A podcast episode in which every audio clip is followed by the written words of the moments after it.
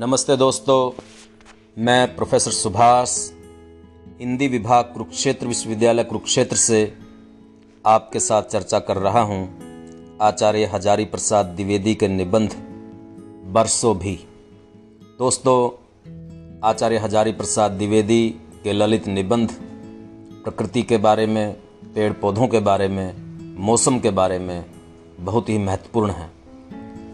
इन सब चीज़ों के माध्यम से उन्होंने भारतीय संस्कृति को, मानवीय मनोवृत्तियों को बहुत महत्वपूर्ण ढंग से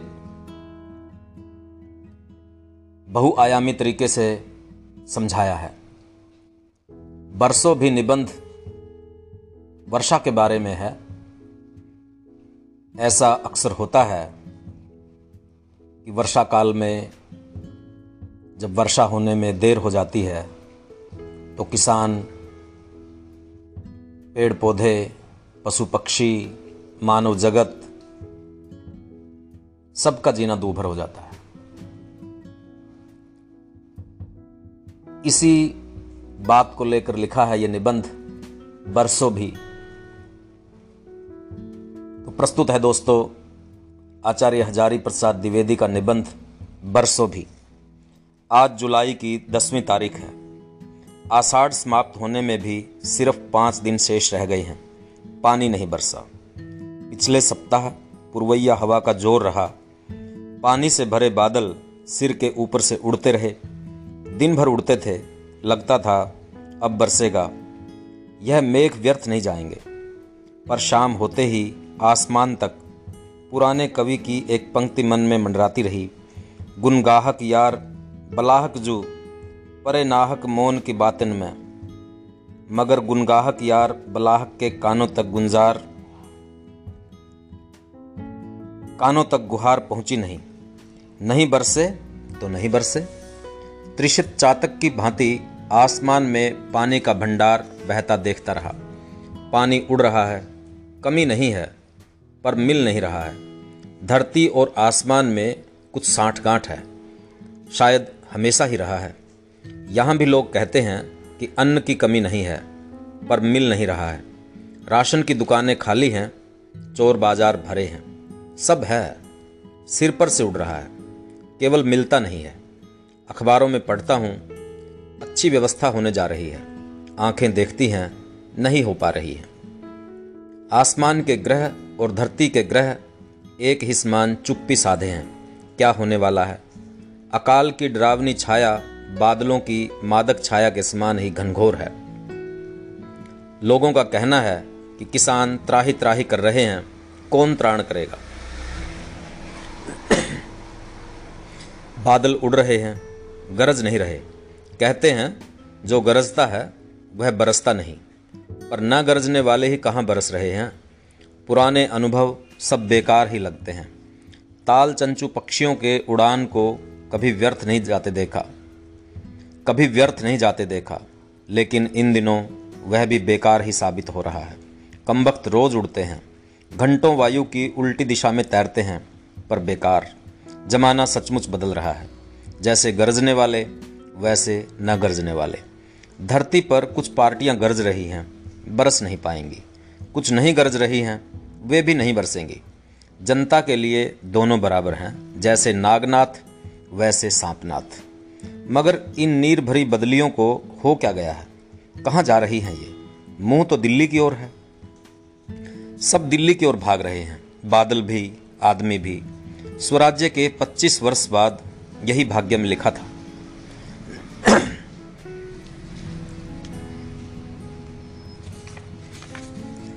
सब दिल्ली की ओर भाग रहे हैं। बादल भी, आदमी भी। स्वराज्य के 25 वर्ष बाद यही भाग्य में लिखा था। सोचता था, यहाँ ना सही, दिल्ली में बरस जाए तो क्या बुरा है? पर सुना है, वहाँ हालत और बुरी है। कितने कजरारे मेघ वहाँ गए, बिना बरसे ही सूख गए। अब क्या होगा? यहाँ भम लौट रहा है, वहाँ खे उड़ रही है। जानकार लोगों से पूछने पर दो कारण मालूम हुए। एक ने बताया कि प्रेशर कम हो गया है। प्रेशर माने दबाव। सारी दुनिया की तो नहीं मालूम पर इस देश में प्रेशर बिना कोई काम नहीं होता। आसमान में जो घट रहा है, वह धरती पर काफ़ी अरसे से घट रहा है। आसमान क्या धरती से नई हिकमतें सीख रहा है? आसमान क्या धरती से नई हिकमतें सीख रहा है? या वहाँ का भी यही चाल है? आसमान क्या धरती से नई हिकमतें सीख रहा है? या वहाँ का भी यही चाल है? मुझे संदेह नहीं कि इस विशेषज्ञ की बात ही ठीक है। पर आसमान पर कैसे प्रेशर डाला जाए? एक दूसरे विशेषज्ञ ने बताया कि मानसून का बेल्ट अफ्रीका महाद्वीप की ओर खिसक गया है। उसका दबाव अब केवल दक्षिण भारत तक ही आकर खत्म हो जाता है। बड़ी बुरी खबर है। बेल्ट ही खिसक गया। तो क्या अब ईरान पर ही बरसेगा? कौन जाने? इधर की आशा क्या छोड़ ही देनी चाहिए? विशेषज्ञ की बात का सम्मान होना चाहिए, पर मन नहीं मानता कि इंद्र देवता इस देश से इतने नाराज़ हो गए हैं कि घुड़दौड़ का मैदान ही दूसरी ओर उठा ले जाएँगे। इतना नाराज़ तो नहीं होना चाहिए। क्या बिगाड़ा है हमने उनका?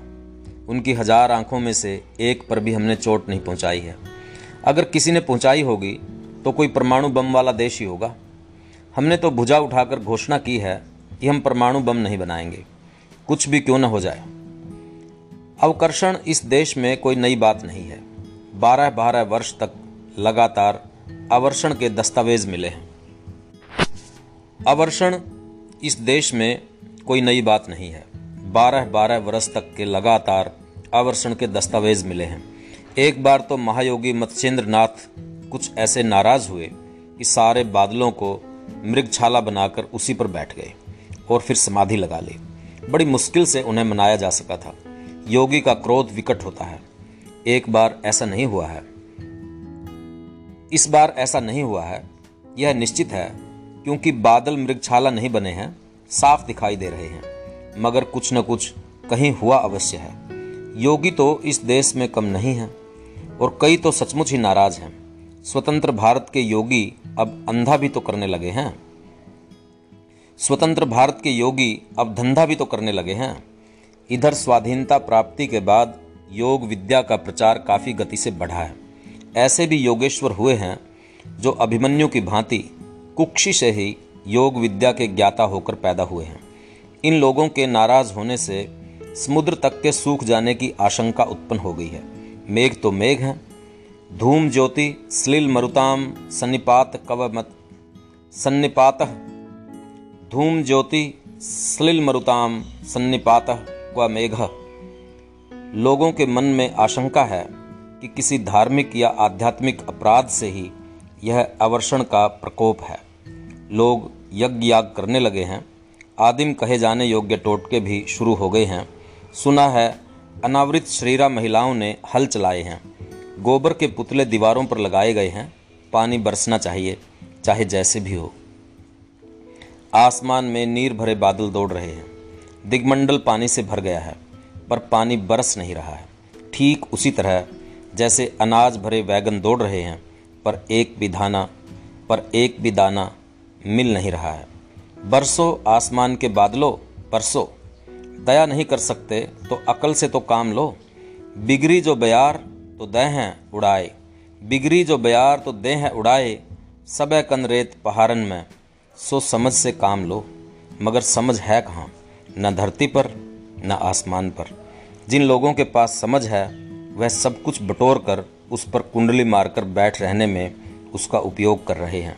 पर कब तक वे ऐसा कर सकेंगे? स्वाधीन भारत की बुभुक्षु जनता, देर, ज़्यादा देर यह सब नहीं बर्दाश्त करेगी।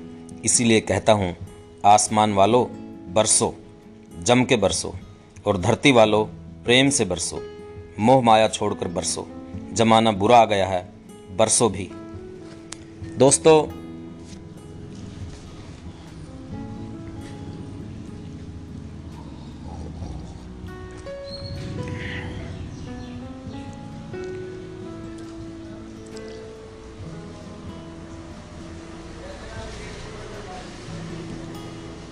दोस्तों, आचार्य हजारी प्रसाद द्विवेदी का यह निबंध 19 जुलाई 1973 को साप्ताहिक हिंदुस्तान में छपा था।